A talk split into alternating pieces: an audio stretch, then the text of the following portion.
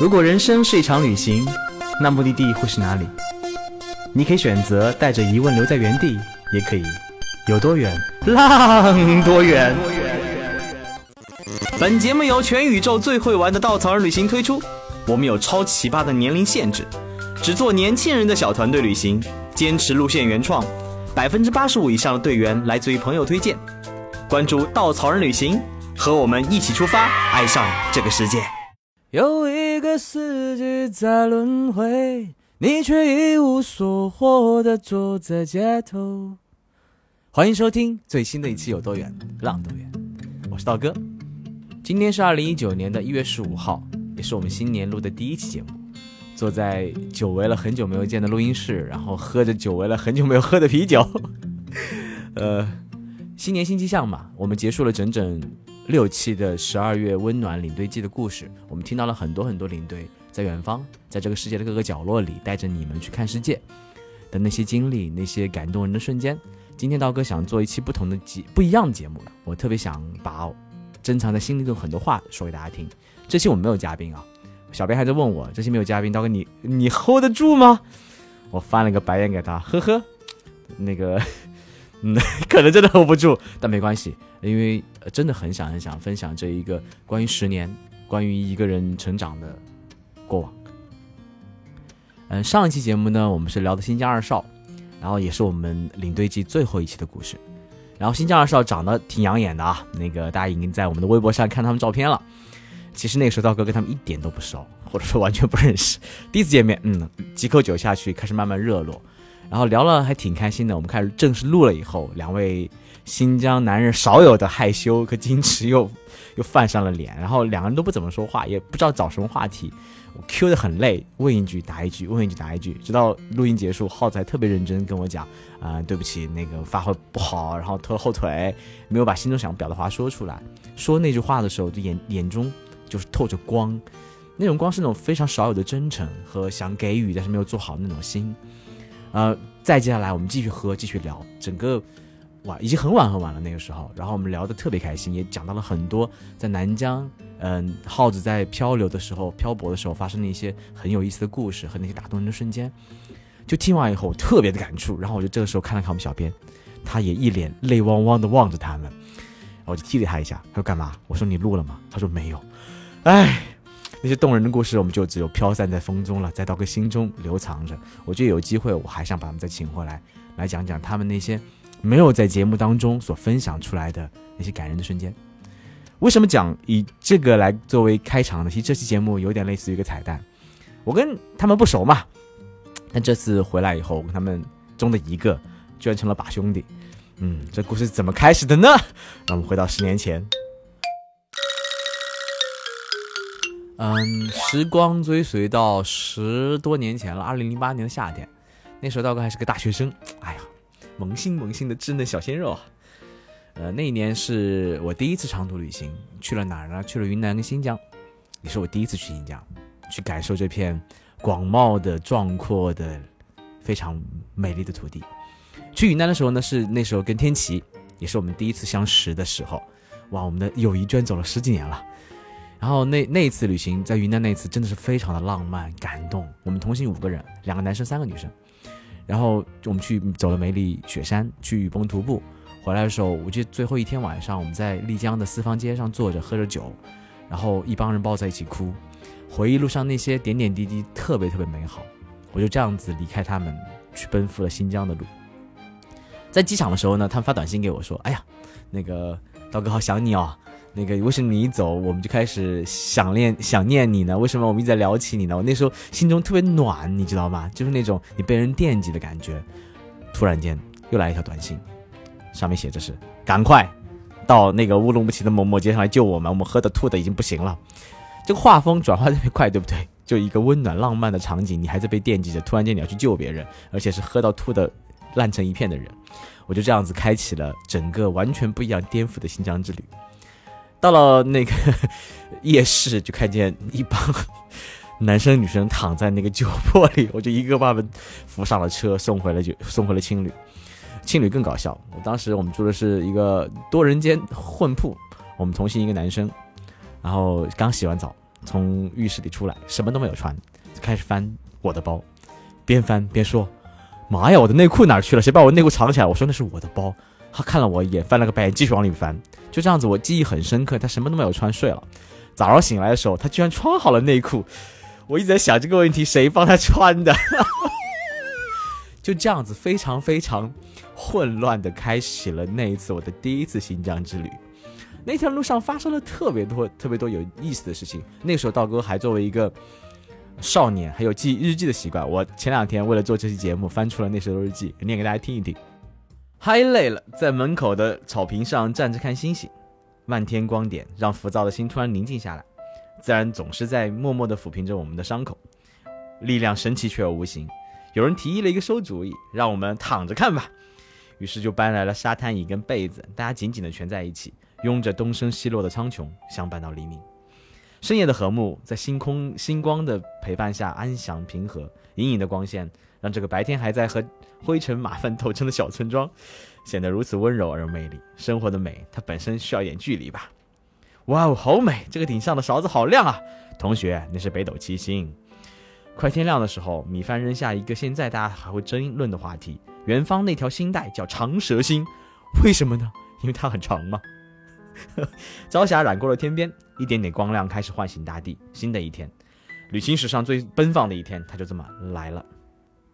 然后再有一段啊，呃，我们两组汇合的时候，成就了最美的时刻。饭店老板摇身一变变成卡车司机，因为也喝多了，东摇西晃的开着车。那时候我们就挤在小小的车厢里，追逐着落日的余晖，大声的说着，笑着唱着歌，余光暖暖的照进心里，满满的洋溢着幸福幸福的笑容中，每一个身边的行者脸上写了两个字儿：快乐。人生之幸能多几何？人生之路又能有几次这样的同伴相随呢？哎，再看自己十几年前的文字，真的是那个年纪该有的东西，中二少年的那种矫情。其实那次特别的特别的开心，我们一行十五个人，然后那次行程在新疆待了十几天，去干嘛呢？去走那个经典的喀纳斯徒步路线。我记得是整整四天时间，从贾当峪走到禾木，走到小黑湖，走到喀纳斯。呃，十一几年前的北疆喀纳斯还没那么多红火啊，然后也没有那么多的酒店帐篷。我记得黑湖就一个毡房，我们十几个人睡在一起。呃，经历了那一次徒步过程当中，大因为都是大学生嘛，真的很嗨很嗨。我们还男生女生混睡，呃不没有混睡了，就是隔隔着一间那个木板，然后晚上玩了很多很多很疯狂的游戏，什么 I Have Never 啊，还有真心话大冒险啊，也奠定了那个年代我们的基调就是奔放，百分之九十走肾，偶尔走走心。就那次旅行，它记忆深刻。还有一点是我被彻底放开了。旅行是一件特别真实美好的事儿。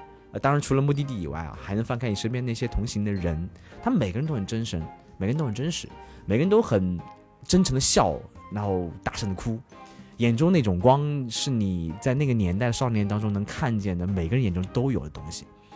然后我们一起骑马，一起骑车，一起在路上狂奔。一起喝酒喝到烂醉，然后一起逗小姑娘，一起被小姑娘逗。而且最让我打动的是新疆那片土地上那些人。我们当时有个向导叫做别克霍尔曼，然后他是一个二十几岁的一个哈萨克族人。那时候他应该没做几年的向导生意，几匹马还是他弟弟。我们就一路同行。然后他，嗯，他的我们当时结伴的还有一个另外几个广东人，他们那个向导特别喜欢我们团上的一个小小妹子，就每次都。停下来为我们准备很多吃的啊，很多水啊，就是为了见我们一面，然后跟我们一起唱歌，跳起哈萨克的舞。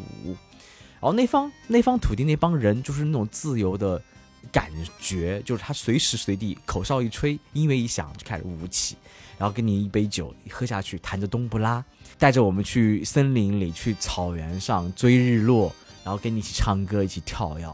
就是那一方北疆哈萨克族人、蒙古族人那种血液中流淌的自由、那种豪情、那种浪漫，会让你瞬间的把你自己打开。因为同行的人，因为带你去的人和你感受到的人和你相遇的人，这片土地的那种热情跟奔放，就让你变得热情跟奔放。那次旅行我们大学组大学组织的嘛，然后回来以后，我们十五个人中有十一个人就来报名成了稻草人的领队。也是最辉煌的一次啊！那十一个人，现在我们还有很多好朋友在一起，包括恨晚呐、徐大毛啊，现在还是我的同事跟好朋友们。我们我们的情感纠葛已经牵扯了十几年，包括那次我最好的伙计米饭，他是稻草人，嗯，老板的弟弟。那次我们走出了特别深厚的友情。现在他移民去了澳大利亚，前阵子才来办公室看到哥。他是那种特别的不擅长表达感情的人，在后面戳了我一下，我转过去，他伸出手跟我握手，我说滚你的蛋，我就狠狠的拥抱了他一下。就这种常年不见，但是心中依然惦记着对方的感受，是特别那种兄弟的情谊。十一年前，放开自己的一次旅行，感受到旅行中人与人美好的一次旅途，一次回忆。我第二次新疆是什么时候呢？一二年。毕业了，毕业了以后加入稻草人，做了一个产品狗。然后那一次呢，是因为当时我们做了一个活动，叫做新旅行，带着很有名的大咖张千里左手前往新疆。我作为陪伴的小伙伴，嗯，同行同睡同是不对不对，妹妹没有陪睡，没有，就作为三陪少年，跟他们一起前往新疆。然后那次呢是去到新疆伊犁地区。我们现在还有一段视频记录那次旅行的点点滴滴，也是一次土嗨之旅。每天晚上在在那种大毡房、大帐篷里，然后一起跳舞，一起喝酒，啊，一起回忆人生。想起那次旅行，感觉特别好。新疆大家也知道，我们上次也分享过新疆的地理结构，三山夹两盆。然后伊犁地区呢，其实夹在天山的南北两条线之间的一片肥沃的土地，那边有赛里木湖，有天山草场，有非常非常壮阔的河流、草原、森林跟雪山。风景非常的漂亮，在那种环境下呢，你心很容易打开。我们每天都在草原上跑啊奔呐，哎呀，少年时代感觉一去不复返。嗯，这两次新疆的旅行，在我心中都留下了非常美好的回忆。可没有想到，第二次也可能是我人生的顶点。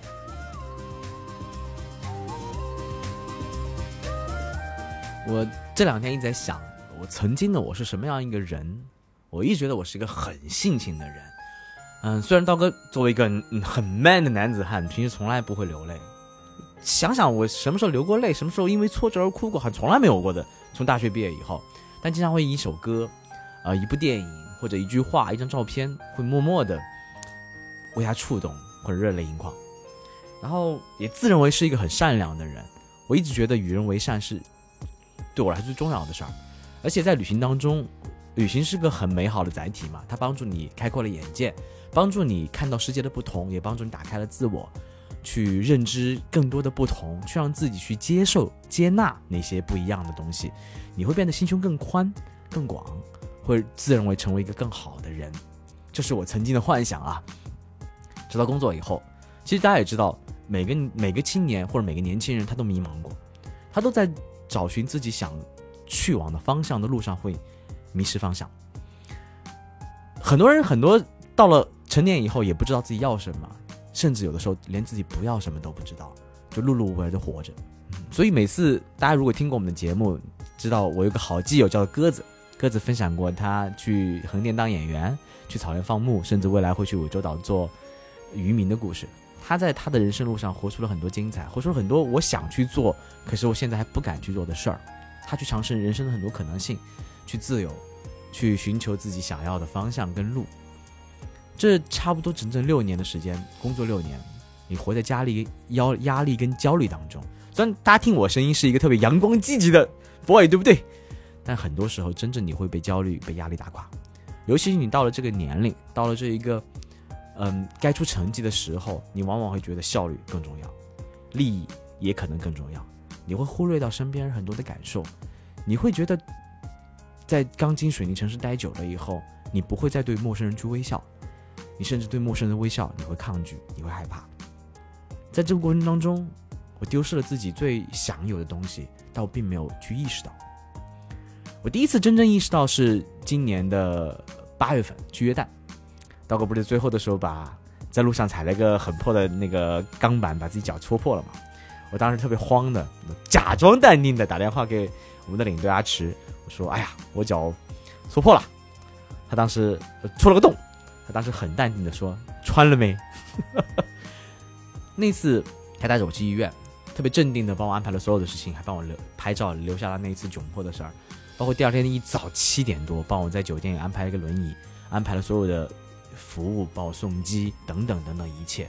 虽然很傻的在七点多钟把我叫醒，就是为了告诉我一声你的轮椅在门口，但我真正能感受到他对我的好，一点利益都没有。他真正的把我放在他的心上去做这件事儿。那一刻，我觉得我突然间意识到了什么。我的第二次有一点领悟是今年的领队大会，十二月嘛。刀哥作为一个领队，大家知道，当领队当多了，最怕什么？怕离别。因为你每次付出感情，作为稻草人的领队不太一样啊。我们不只是带你去玩啊、吃吃喝喝啊，我们更多是在掏心掏肺的，去让你感受这个世界的好和坏。领队作为融入者，他需要付出感情，他需要跟你打成一片，他需要跟你成为朋友。但是很多朋友，我们一辈子不会再见。经历过那么多离别，作为性情中人，他是怕的。他在那一刻会觉得，哎呀，我突然间认识了那么多朝夕相处、一起喝酒、一起聊天、一起奔跑的人，他可能在接下来一辈子，我们只成了朋友圈的点赞之交的时候，那一刻我就会把自己关起来。我可能在路上不会太多的付出我的感情，我只是在搭建一个桥梁以后，默默退居身后，去看他们，分享他们的故事，而自己成了一个旁观者。这么多年，这可能是一个自我保护的一个应急方式。让自己成了一个不再那么融入和敞开心扉的人。领队大会不太一样，我们来的是全世界散落在世界各地角落的领队们，他们开始讲他们的故事，掏心掏肺的来分享这一年他们遇到那些暖心、糟心、快乐、痛苦的事情。也就那一刻，你绷不住，你你说你要旁观，你不跟他们走在一起，那都不可能。你你那时候跟他们一起大声大声的说啊唱啊跳啊，即使我们知道我们下一次相见是在一年以后，但我们知道我们会相见。所以那一刻，他们身上那种散发的光，我们一直叫我们的领队叫 Giver giver 什么意思？他不是个 taker，他是个给予者。我们不希望他为利益给予，他真的是因为他在乎，他喜欢，他希望去做这件事儿，他是一个给予者。在他们的给予中，我一点点的让自己觉得，我为什么不能更多的给予？第三次是今年的冬天，不对，去年冬天，道哥在今年感受了一次特别大的变化，就是在三月份去了趟山西，然后认识了一个特别特别厉害的老师。这个老师也前段时间在我们分享会出现了，讲了很多中国古建、中国古文化。然后他是一个非常非常厉害的娓娓道来的讲者，他能把中国文化讲得栩栩有声，让我道哥第一次真正感受到那种文化。的魅力让我去愿意接受文化。我看他今年年去年年底有一个行程，徐徐敦煌，重走河西之路。虽然稻草人有这样的路线，但是呢，因为自己不是一个非常擅长文化的挖掘者，我想听听作为一个文化强者的人，他怎么分享这片历史、这片土地上发生的故事。我就报了这么一个团，报了这个团呢，然后找，因为这个团还挺贵的，就一直找不到同行者。然后作为一个不甘寂寞的嗯的人呢，我就一直在等待有没有熟悉的人出现。直到行程快开始的时候，依然没有人。我就在那个群里面看见大家一直在聊天，踊跃的发起各种话题。然后看了看这些人，好像都跟我不太像一路人一样，可能年龄也不太相仿，然后阅历也不太一样，就总觉得我心中有点疙瘩。我是不是应该等到跟我志同道合的人出现了，我再一块儿去呢？我心中一直在想，嗯，就打这场苦了。这个时候我们在茶水间聊天，突然间几个女孩子，他们在说他们要新疆滑雪。滑雪，大型真香现场要来了！大哥作为一个滑过两三次、对滑雪毫无兴趣的人，我居然因为滑雪这件事儿产生了兴趣。我我现在回想起来，我应该不是对滑雪产生兴趣，也不是对新疆产生兴趣，而对我可以逃离那一次文化苦旅，给自己一个理由跟借口吧。然后那时候我就问他们：“哎，你们什么时候去啊？”他们告诉我是在我旅行的前三天。我想我加入你们吧，滑三天雪，我再去那个河西走廊吧，直到。算了算时间跟行程，好像不太方便。在最后一刻，我下定了决心，我说我把行程都退掉，我跟你们一块儿去。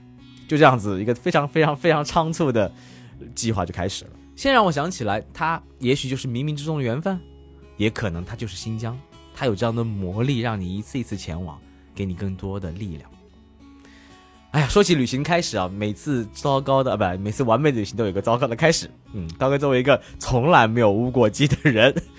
立下 flag，说我这辈子都不会误机的。嗯，这两天早上呢，嗯，我离虹桥比较近嘛，上海有两个机场，虹桥跟浦东。我早上九点的航班，我订了一个七点钟的接车服务。所有人都说，哎，你是不是傻了？七点钟肯定赶不到。我说不可能，从来没有误过机的啊！我就这样子特别淡定的上了车，而且我还迟到了五分钟。上车以后，师傅跟我说，你是不是有点晚了？你几点的火飞机？我说九点。师傅，啊，九点半。哎，对，九点半还是九点，不记得了，反正就是那样子吧。反正就这么愉快的误了机。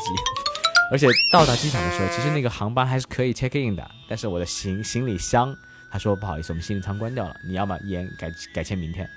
哎，我就特别淡定的又买了第二张机票，跟我们群里小伙伴说我误机了，人生第一次误机，他们在群里发出了热烈般的掌声。所以人生的 flag 不能乱立，好。到了新疆。感受到了新疆这么多年的变化。第一次去新疆，零八年，新疆还是一片特别开放的土地。当然现在不是不开放，可能是嗯政策原因，我们会在新疆的马路上看到各种各样的武警啊、交警啊、警察呀、叔叔们呐，还有闪着灯的霓虹灯啊，各种安检呐、身份证检查呀。我这次身份证从来没有离过任何钱，就是没有离过我的口袋过，每天要检查无数次，特别安全，特别安全，真的是你心中会放心，就你走走五米都能看到一个警察在你旁边望着你笑。而且警新疆警察叔叔们、阿姨们还特别的，嗯，随和，可能看见你游客那种感觉就不一样吧。他我的箱子在坐飞机的时候没有被查过，但新疆每天都要被开箱检查，查我里面的液体是是不是油还是水，要我喝两口，还有锂电池有没有拿出来，等等等等。所以你经历过这样的痛苦的繁琐的过程当中，你你每天都会特别淡定的面对这一切。而且关还有一点是你的信号极差。我们内地的卡，我是移动卡，到了新疆就是 E 或者三 G，而三 G 还是假三 G，你几乎全程找不到信号。他们告诉我，你要么换新疆的卡，你要么就是找当地人分享一个热点。反正基本上，我就每天特别开心的，我不用手机了。而且作为一个工作狂，刀哥每次出去旅行或者带队都会带着电脑，然后每天早上一般都是早起起床一个小时去工作一个小时，睡觉前再打开电脑工作一两个小时，把每天的工作安排好，就这样子我就开启了我的。第三次的新疆之旅，这次旅行的目的地呢是北疆，因为我们是要去看北疆的雪，冬天嘛。刀哥作为一个特别怕冷的人，我也不知道哪根筋抽了，我就这么奔赴了北疆冬天，而且我还穿了一条特别紧的牛仔裤，里面穿不下秋裤，于是就穿了一条特别单薄的裤子，到了新疆这么一个特别冷的地方。那天下午我们是，呃，下午两点到的，到了乌鲁木齐，我们的火车是晚上差不多半夜才到，才能到北疆的北屯。嗯，就那么一个下午时间呢，几个同行的姑娘就相约去市区逛一逛，然后我就一头扎进了火车站的休息室，开始拿出电脑开始工作。对我来说，旅行的基调往往这么开始的，因为我心中总是有一种工作焦虑感，总觉得我的事儿丢不下，然后总觉得自己无可替代，总觉得自己特别重要啊，这种自以为是，在后面几天给了我特别大的巴掌。晚上他们回来以后，看见我在里面工作啊，然后。就说：“哎呀，怎么那么放心不下呢？”我说：“没有，没有，没有，就是就是这样子吧，这是我旅行的常态。”我们就这样子奔赴了北疆的火车。这次的行程是我跟同行的四个女生，还有一个土著人，那就是上期节目出现过的新疆二少之一三婶儿。其实我跟三婶不熟，虽然我们的关联除了那次录节目以外，后面还喝过两次酒，我还因为他想学习送过他几本书以外，我们的关系就到此为止。然后他听说我要去，还蛮紧张的。听说，哎呦，办公室又来了个小伙伴，嗯，这这这个这个这个怎么招待，怎么招呼，家里怎么睡，车怎么坐，有点有点紧张。我说你不用担心，不用担心，我就是来工作的，我就是逃逃离我的那个 场馆的环境，你们滑你们雪啊，你们吃你们东西，我就我就给我个地方咖啡厅坐着就好了。这是我刚开始的表达。嗯，他们说我信你才怪呢。其实到了那个北屯的时候，早上六点多，七点钟，七点多钟，新疆的。大家知道北京时间嘛？北京时间虽然是按照中部的西安时间、咸阳那边时间是为准的，但是整个新乌鲁木齐跟北京差不多两三个小时时差。就早上七点，天非常的黑，在新疆人的眼中，十点钟才是早晨开始，十一点吃早饭，下午三四点吃午饭，这是一个非常惯性的工作，呃，或者说一个生活时间。那天早上的时候，天特别的黑，然后三十六点多就发消息，哎，你们到哪了？到哪了？就是看得出来，他比我们还兴奋。然后头天晚上又问你们怎么样啦？那个我们什么都准备好啦，家里那个房间也好了，爸爸妈妈很早安排了饺子，巴拉巴拉说了一堆事情。我想哟，熊这小孩挺热心的嘛。到了以后，他说他在门口等我们，然后乌漆嘛黑的，他裹得像熊一样，我们每个人裹得像熊一样，就这样子我们就错过了，每个人都没见到对方。直到我一哎，这小孩身身形有点像，我叫他一声，他转过来，哇，啊，大家相遇了。因为我们同行有五个人，一辆车坐不下，他就安排了他的一个那个发小，是个长得特别可爱的姑娘，就让我跟那姑娘随车，然后我就跟姑娘黑灯瞎火也看不见对方，我们就开始聊得特别开心，一路上聊起啊新疆来北疆干嘛呀，滑雪呀，要去 要去和睦跨年呐，要去喀纳斯湖上，嗯那个甩尾那个溜冰啊等等的，还有点小兴奋呢，就这样子一路我们到了他家，然后这次的行程当中呢，因为我听妹子们说要住她家里，还有点担心，总觉得你去别人家打扰那么多天，很过意不去。我还在事前买了特别特别多的各种纪念品啊，还有保健品啊，见到叔叔阿姨给他们，那一瞬间就他们的那种笑容，让你真的像回家的感觉一样。桌子上已经桌子上已经摆满了热气腾腾的饺子、面条，还有肉，然后然后那一刻就开始哇，像一种旅行的开启是一种多么温暖的事儿。本来我们的行程是这样安排的：第一天滑雪，第二天滑雪，第三天滑雪，第四天我们就去奥禾木，在禾木待三天跨年，再接下来去喀纳斯待两天，再最后回到布尔津，最后一天回到北屯坐火车回往乌鲁木齐。行程有三天滑雪，然后另外几个女生可能走得晚一点嘛，还不在滑雪。我说啊，滑雪要滑那么多天，有这么大乐趣吗？作为一个一滑雪就只是摔跤，嗯，滑滑雪对我来说是等等同于摔跤一个运动。的人来说，我就说，那这样子吧，你们去滑吧，我在那个游客中心 开始工作。哎，游客中心有咖啡嘛？然后他们说，哎，别别，第一好不容易来了嘛，反正就这样聊来聊去，我们第一天就这么莫名其妙的晃过去了。就我们居然没有去，哦，心中特别开心，没有去挺好的。我们就开始聊天啊，唱唱歌、看电影啊，把第一天打发掉了。第二天，哎呀，他们说滑雪，那好吧，我想在家里待着，总归是跟叔叔阿姨聊天也有点尴尬，那我跟你们滑雪去吧。嗯，我们到了阿拉泰雪场，我这里非常非常非常隆重郑重的推荐这一个雪场。虽然道哥经历雪场不多，但道哥带队的经过的雪场挺多的，没有滑过，但能看到它的不一样。阿拉泰雪场呢，是我经历过最最最最性价比高的雪场。你滑一天差不多一百六十块钱，呃，初级道跟中级道，高级道的话可能两百块多一点点吧，一整天包含所有的器具，而且有将近十几根道，呃，是八到九根道，虽然道不多，但是每根道还挺标准。最长一根道金瓜道将近三公里的行，三公里。而且阿尔泰的阿尔泰这个地方呢很有意思，它夹在两个山脉之间，所以雪场顶上是没有没有风的。而且阳光很多，雪雪质不错，所以基本上你在这里你能感受到非常好的那个雪场的条件跟环境。更重要的是，因为冬天去新疆人特别少，所以当地都是当地在滑雪。你会发现初级道上没有人来撞你，然后高级道上也没有人打扰你，可以非常舒适的享受这个雪场。当然这是滑了几天雪才感受到的。到第一天以后，的话，他们说买多久？说买半天吧，半天够了。每次在打脸啊。真的大型真相现场，直到我们真正上了雪道那一刻。三婶儿她其实学体育出身的，她以前大学的时候也做兼职的那个滑雪教练，她就特别特别开始认真的教我们每一个动作，怎怎么去控制你的雪板，怎么控制雪，怎么转弯，怎么刹车，怎么离式，怎么样用小腿发力，大腿发力。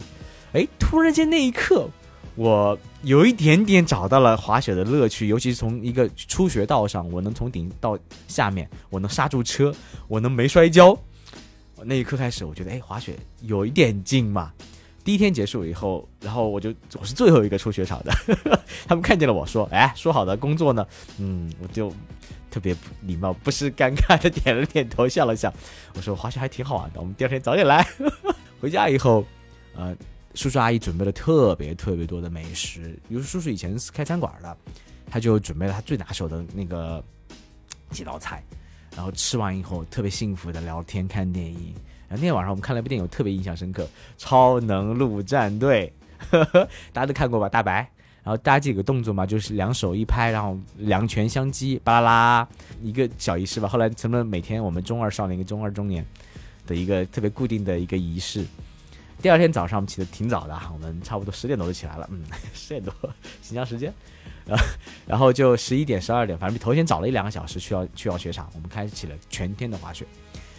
那一天我就开始挑战那个整个初级到最顶端了，开始慢慢的找感觉，哎，我能不摔跤的从最顶上滑下来，而且还能不撞人了，嗯，那一瞬间也特别的开心，然后找到了真正真正滑雪的乐趣。然后三十人呢，作为一个特别负责任的孩子。其实我们从北屯到阿拉泰，每天是要来回开一百二十公里车的。他每天开车送我们去，送我们回。而且他作为能上高级道，大家知道滑雪，尤其是会滑雪的人，在初级道上是折磨。你跟一堆初学者在一起抢地方，而且滑得很慢，无法享受滑雪的乐趣。他呢，就每天非常认真的陪伴着每一个初学小伙伴，教他们纠正动作。后来我就问他，你为什么不自己去滑呢？大家都说都已经说好了，我们自己学自己的，请个教练。他这么说的，他说你们好不容易来一次新疆，如果你们来新疆滑雪，连学滑雪都没学会，连滑雪乐趣都没有感受到，那我作为新疆人，我问心有愧。哇哦，矫情，但是特别真诚。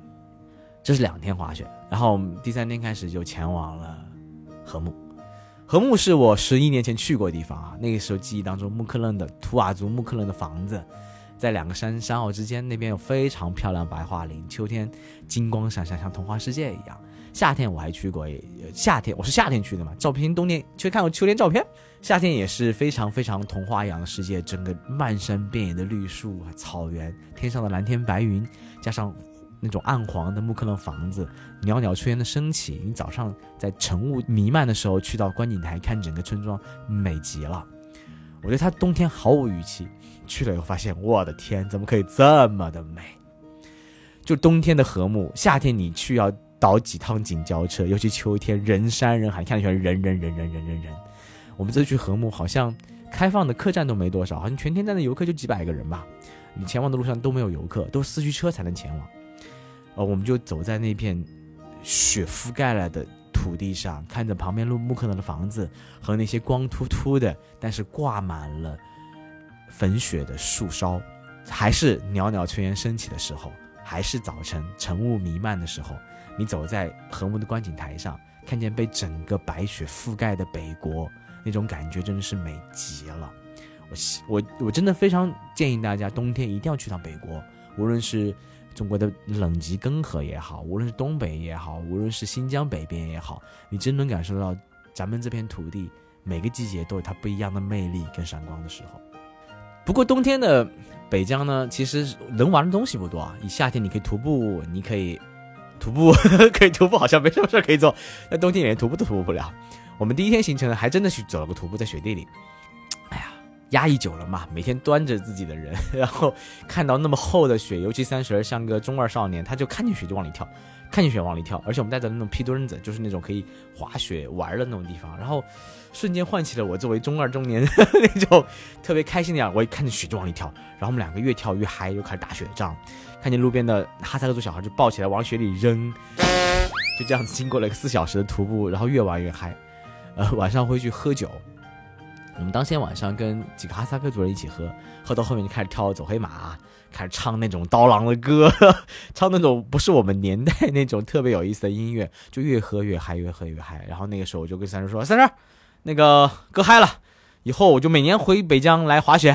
其实真的是好想滑雪。我说那个以后有什么话尽管跟我跟哥讲，以后你的儿子就是我的干儿子。”刚说完这句话，三十就很认真的望着我。你确定吗？你肯定吗？你确认吗？我说啊，这有什么不可能的？我毕毕竟不是经常乱人干儿子干女儿的吗？他说了一句：“哎，这个事情很严肃的啊。”我真的吗？真的吗？哦，很严肃，严肃，没事儿，我我我我能说到做到。好，那我们说我们拜个把子吧。他说要不要割个血？我啊，空气在那一刻突然凝固，我的我的酒有点半醒了。我说嗯嗯啊，那么严肃呢？我们就我们就就换个方式，我们吹一瓶怎么样？就两个人特别二傻的吹了一瓶，然后就吐了。每一天都这样的节奏，因为可能北疆的蒙古人。他们所喜欢的生活是夏天放牧，尤其现虽然旅游改变了当地，他们夏天不是在放牧了，而是做游客的生意。但他们冬天因为没有游客，而且过他们传统的生活，他们冬天就是喝酒、聊天、生孩子，喝酒、聊天、生孩子，半年工作，半年自由的生活状态是他们一向一向一向所崇敬的东西。尤其是茫茫草原，是关不住他们那种豪放跟野心的。就跟他们聊天。跳跳舞、唱歌的过程当中，你心也一点点放开。然后在禾木待了两三天以后，我们又去呃，这里有一个小插曲很有意思。我们在那边的时候，因为景区它没什么人管，他扔了很多雪圈，我们就去滑雪圈。滑完雪圈特别嗨的时候呢，我就跟另外一个妹子虎牙，我们在路上聊天，突然另外一个雪圈奔了过来，把虎牙直直冲撞掉了，就他的脚就完全变肿，变肿以后我们每个人手忙脚乱的，就拖着他。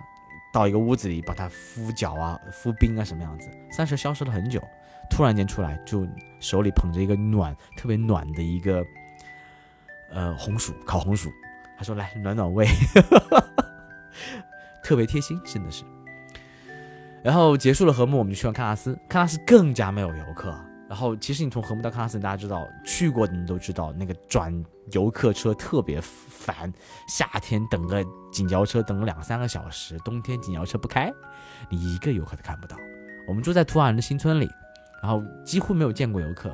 然后我们干嘛呢？白天就出去走走，看看雪，一个小时就回来了，在房间里打玩游戏、看电影。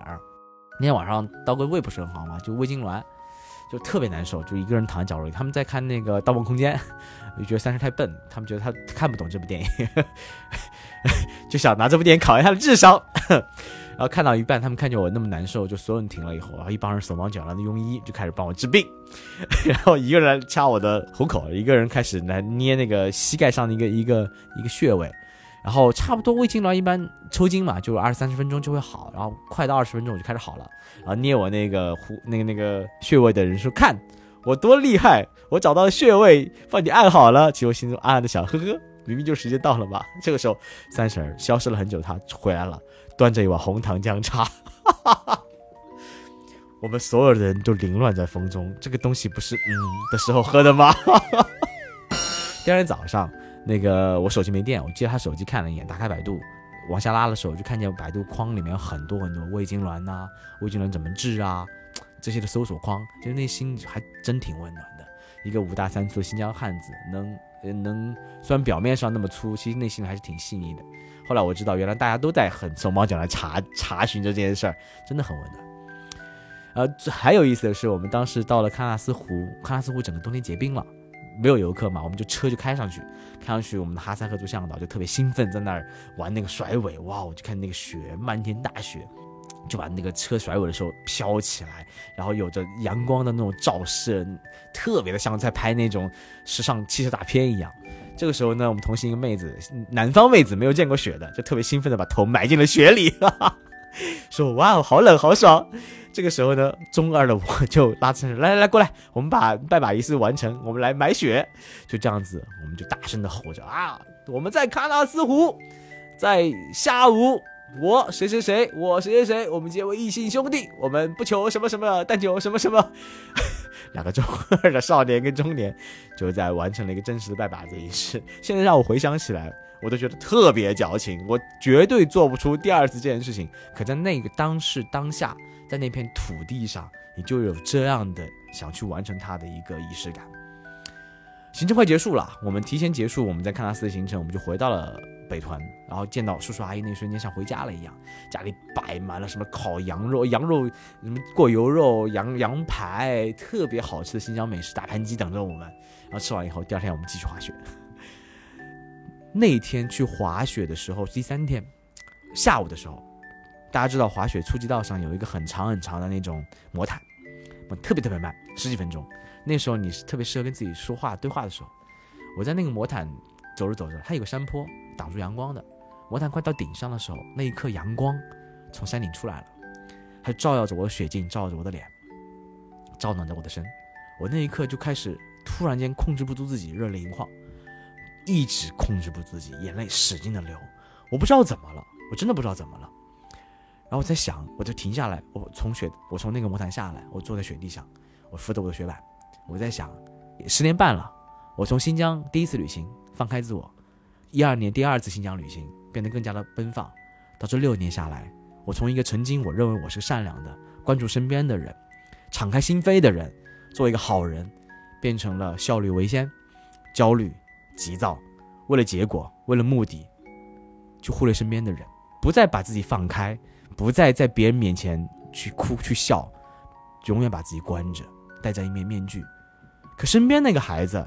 他可能刚毕业，他可能还没有经历过社会那些东西，他无时无刻的真的对你的好，不光是他，新疆那些人，包括我们的向导，我们遇到的那些警察，遇到那个租雪板的大叔，望着你笑的阿姨，路上跟你打招呼的姐姐们，每个人像那种热情、那种简单、那种对你好那种样子，真的是那一刻突然点亮了我，点亮了我。我为什么不能做一个我想做那个人呢？我为什么不能坚持做我自己呢？我为什么会向社会臣服，会被钢筋水泥的的冷淡去同化掉的一个人呢？我身上的温度去哪儿了？我也希望我是一个热血少年、中二少年，我是一个性情中人，我为什么要丢掉他呢？就那刻开始，我觉得我不行，我得回到我那个曾经要做的自己去。那晚上我们唱歌了，我们一路上约要唱 KTV 唱歌，说了好久啊。这个我们我跟三十就望着几个女生，来，你是麦霸一号，你是麦霸二号，结果我们两个话筒就没有放过手。就发现我们唱的歌很像啊，什么夜空最亮的星啊，什么理想啊，春风十里啊，给你的歌等等等等，包括最后我们甚至唱完了古巨基的劲歌金曲，一字不落下，互相鼓励唱完，然后那个感觉特别的好。那天我们又喝了很多，就是新疆就是每天喝吃肉喝酒大笑，就是把感觉一年的话都说了，把一年的笑都笑了，把那些从来没有说过的话也讲了。把那一年，就是每天都像孩子一样。最后一天我要走了，我是第一，我是第二个走的，第一个走的妹子提前几天就走了。然后同行的三个女生比我晚回来，三个都是我同事。同事意味着什么？我们第二个礼拜就要相见了。他们说要去去车站送我，我说干嘛？你们送我的感觉就像我们星期五下班的时候我送你们到轻轨站、地铁站的感觉一样，特别的怪，对不对？他们说不对，不对，不一样。我们一同拥有的旅行，在这个时候可能结束了，这是一个句号吧。我说好好，你送吧，送吧。那个时候，三十开车嘛，他家离火车站可能就五公里、四公里的样子。我们开了整整二十分钟，路上我们还带了那个打树花的东西，在一个偏僻的，我们还在开玩笑，打树花的时候会不会被警察抓关进去？因为管特别严嘛。我们找了一个无人角落，一条没有 没有没有通的马路。在那边悄悄的开始转着树花，他一边转那树花，一边说着对所有人的祝福，对所有人的祝愿。他说：“记得明年一定要回家，也要再来看看。”然后上车的时候呢，就开始放起那些我们头一天唱过的歌。放到最后一首歌的时候，车到车特别慢开的，到了火车站。到了火车站呢，没放完，他就把那个灯关了，就等着那首歌结束。我一个人坐在后面中间，我不想让他们看见我眼中。已经完全忍忍不住，流下了眼泪。下车以后，我们就进站吧。进站以后，然后那个，嗯，我去取票，取完票回来，三十等着我。然后他说，我就伸出我的拳头，那个我说超超能陆战队不是个巴拉的一个结束吗？然后他说抱一下，我说好。就两个傻子在火车站里就催着对方，说明年我一定回家。回来路上。在火车上，我觉得突然间，我就像变了一个人一样，我就望着每个人笑，然后每个人望着你笑，他把你箱子往旁边就顺着一把推，到了我要坐的那个那个那排的时候，一个大姐姐说：“哎，你要你的你是中中铺吗？来，我帮你放箱子。”她把箱子推到那个旁边隔壁，发现放不下去就往下面塞，就每个人特别的友善。那一刻的感觉，我不知道是我改变了对待人的视角，还是怎么样子。我发现这一刻特别美好。回来的飞机上，嗯，我坐南航，然后空姐照样是特别标准的微笑给你送饭送水，然后每次我都特别礼貌的说声谢谢。我这次还餐的时候，我说了一句：“哇，我今天菜挺好吃的，谢谢你，谢谢你，特别好。”然后那个空姐嘴角上扬，是没有掩藏住那种发自内心的开心。我下车的时候，我就说：“你们今天服务真棒，真的特别好，谢谢你们。”我以前说这话觉得特别矫情，包括我后来打车的时候。跟司机说谢谢的时候，也特别特别自然的表达了我心中的情，心中的情绪。我第二天到办公室，我做的第一件事儿，就是在冲进了一个 另外部门的会议，因为我出发前因为一件小事情，他们有有点小冲突，因为我要加一个团，可能时间来不及，等等等等，反正也是因为效率的原因，我说了一些很很急躁的话。我进去后就表达我说，对不起，是我不好。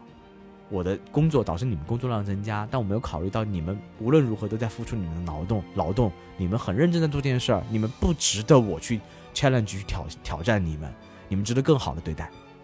我那我以前每次说这种话的时候，我特别的担心，我说出来不真诚或者怎么样子，我都不愿意去面对这种事情发生。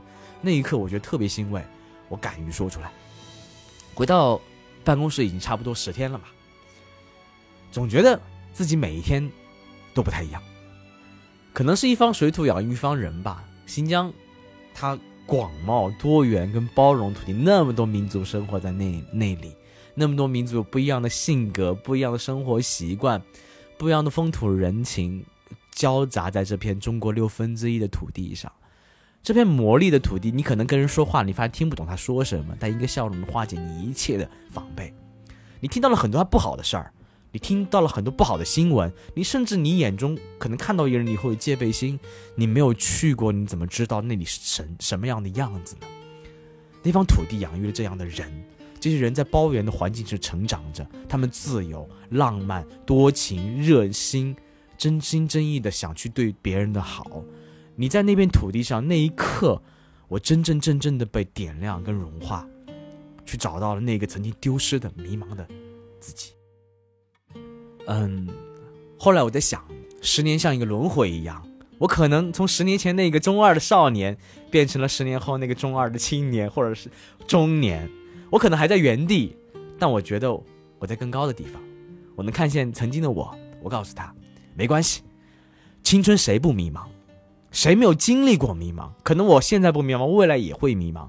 谁都经历过那些我不知道自己要什么，我甚至不知道自己不要什么的时候。你走过去，你会发现，远方一定闪着光。最后呢，送一首道哥唱的歌给大家，送给你远在四千公里外的兄弟，送给叔叔阿姨，也送给那些所有正在或者将要或者曾经迷茫的你们。相信自己，未来一定会更好。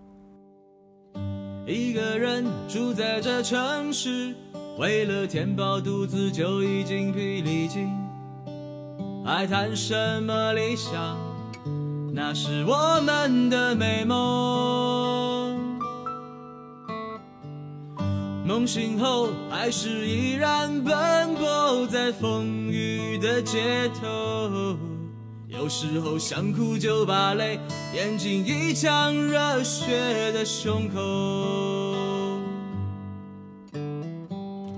公车上我睡过了车站，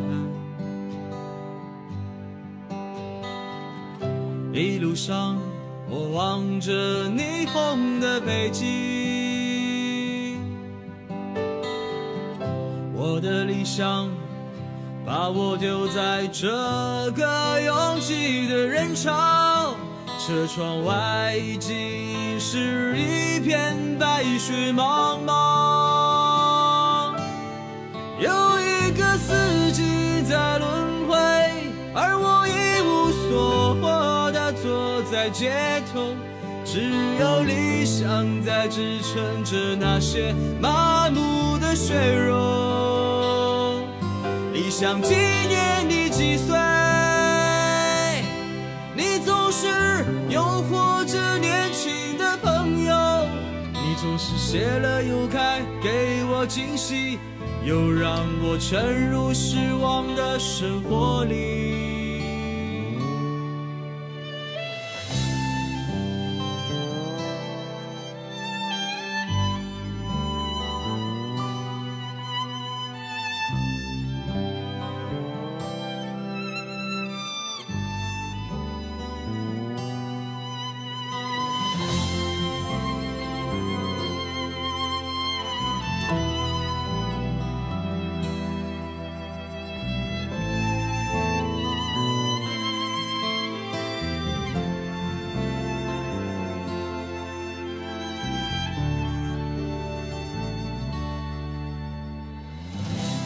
车上，我睡过了车站，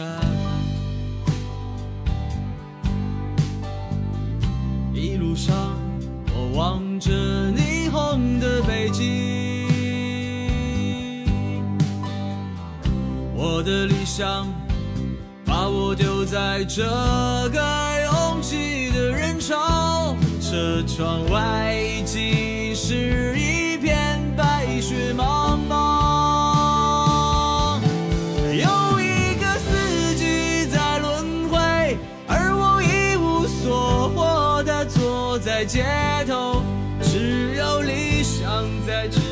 撑着那些麻木的血肉。理想纪念你几岁？你总是诱惑着年轻的朋友，你总是谢了又开，给我惊喜，又让我沉入失望。的生活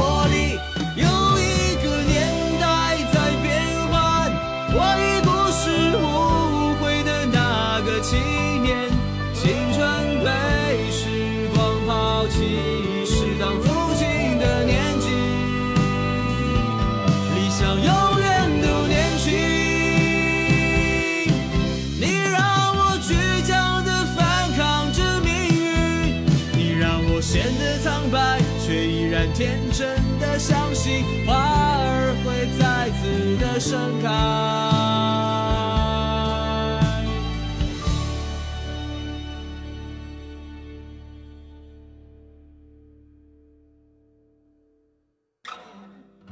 阳光之中，到处可见奔忙的人们，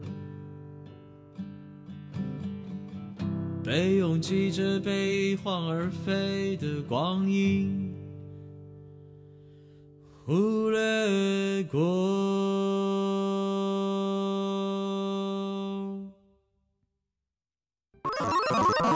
请搜索“稻草人旅行”，和我们德艺双馨、颜值出众的领队一起出发，爱上这个世界。